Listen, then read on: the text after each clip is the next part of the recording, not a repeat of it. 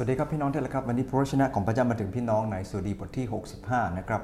ข้อ 1 ถึงข้อที่ 5 ในพระคัมภีร์สุดีบทที่ 15 เนี่ยนะครับก็ได้พูดถึงเรื่องของการขอบคุณพระเจ้าเป็นคำสรรเสริญนะครับในการขอบคุณพระเจ้า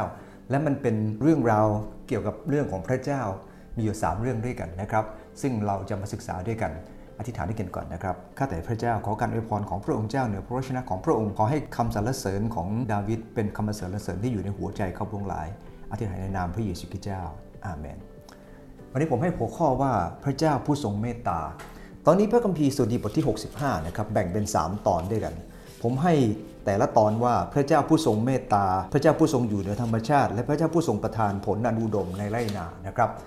ซึ่งจะพูด 3 ประการด้วยกันแต่ในวันนี้ขอพูดในประการที่1ครับพระเจ้าผู้ทรงเมตตา ผมอยากจะอ่านนะครับ ข้าแต่พระเจ้าพระองค์ทรงสมควรจะได้รับคำสรรเสริญในซีโยน ข้าพเจ้าจะแก้บนถวายพระองค์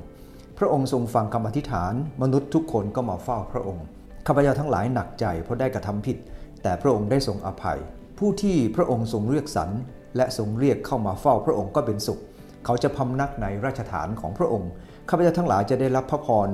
จากบ้านของพระองค์อย่างเต็มเปี่ยม และจะได้รับความศักดิ์สิทธิ์จากพระวิหารของพระองค์ เราจะมาดูด้วยกันวันนี้ 3 ประการด้วยกันครับ เมื่อพระเจ้าทรงเมตตาดาวิดได้สรรเสริญพระเจ้าว่าสิ่งที่หนึ่งครับ พระเจ้าทรงฟังคำวิงวอน ในข้อที่ 1 ดาวิดได้บอกว่าข้าพเจ้าจะแก้บนถวายพระองค์ การแก้บนเนี่ยนะครับแปลว่าคนที่ไปอธิษฐานพระเจ้าทรงตอบเขาแล้วเขาก็จะแก้บนนะฮะสำหรับคนไทยก็คล้าย ๆ กันนะครับไปแก้บน แต่ว่าการแก้บนของ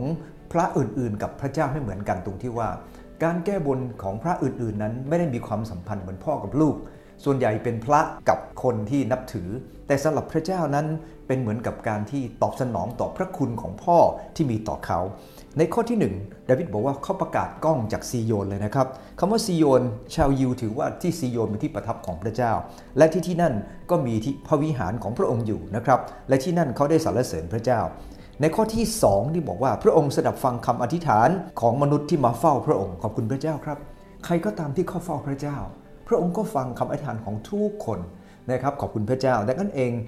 เราจะได้รับพระเมตตาของพระเจ้าเมื่อเราเองนั้นเรียนรู้จากการอธิษฐานต่อพระเจ้านะครับนั่นคือประการที่ 1 ประการที่ 2 ครับก็คือพระองค์ทรงอภัย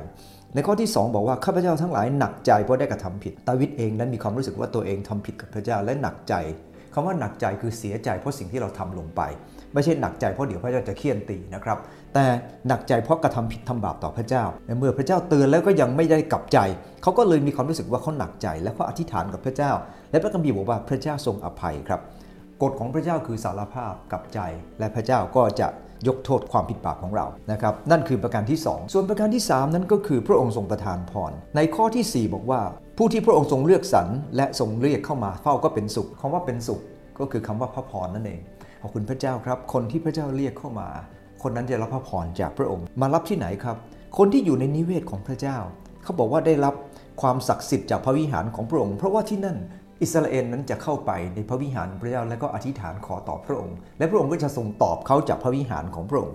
นะครับในสมัยก่อนในสมัยดาวิดนั้นเป็นพระพลาครับยังไม่ได้สร้างเป็นตัววิหารออกมา แต่ยังไงก็ตามจะตัวอาคารใหญ่หรือเล็กไม่สำคัญ แต่สำคัญอยู่ที่ว่าที่นั่นพระองค์ประทับอยู่ด้วย และเราวิงวอนและพระองค์ทรงตอบ ดังนั้นเองเขาจึงบอกว่าเขาได้รับความดีจากวิหารของพระเจ้า เพราะพระเจ้าทรงตอบเขา ถ้าเราสังเกตในข้อที่5นะครับข้าแต่พระเจ้าผู้ทรงช่วยข้าพงทั้งหลายให้รอด พระองค์ทรงตอบสนองการอัศจรรย์ที่เที่ยงธรรมของพระองค์พระองค์ทรงเป็นความหวังของมนุษย์ทุกคนจนสุดปลายแผ่นดินโลก ไม่ใช่เฉพาะอิสราเอลเท่านั้น แต่ทุกคนที่ปลายแผ่นดินโลก ก็จะได้รับพระพรจากพระองค์เพราะพระเจ้าทรงเมตตา พระองค์ทรงฟังคำวิงวอน พระองค์ทรงอภัย และพระองค์ทรงประทานพรอธิษฐานด้วยกันครับข้าแต่พระเจ้าขอบคุณพระองค์เจ้าที่พระเจ้าของข้าพงทั้งหลาย เป็นพระเจ้าผู้ทรงพระเมตตาเสมอ พระองค์ทรงฟังคำวิงวอน พระองค์ทรงให้อภัย และพระองค์ทรงประทานพระพรให้ข้าพหลายจึงขอสรรเสริญพระองค์ขอให้คำสรรเสริญนี้ติดปากข้าพหลายเสมอในนามพระเยซูคริสต์เจ้าอาเมน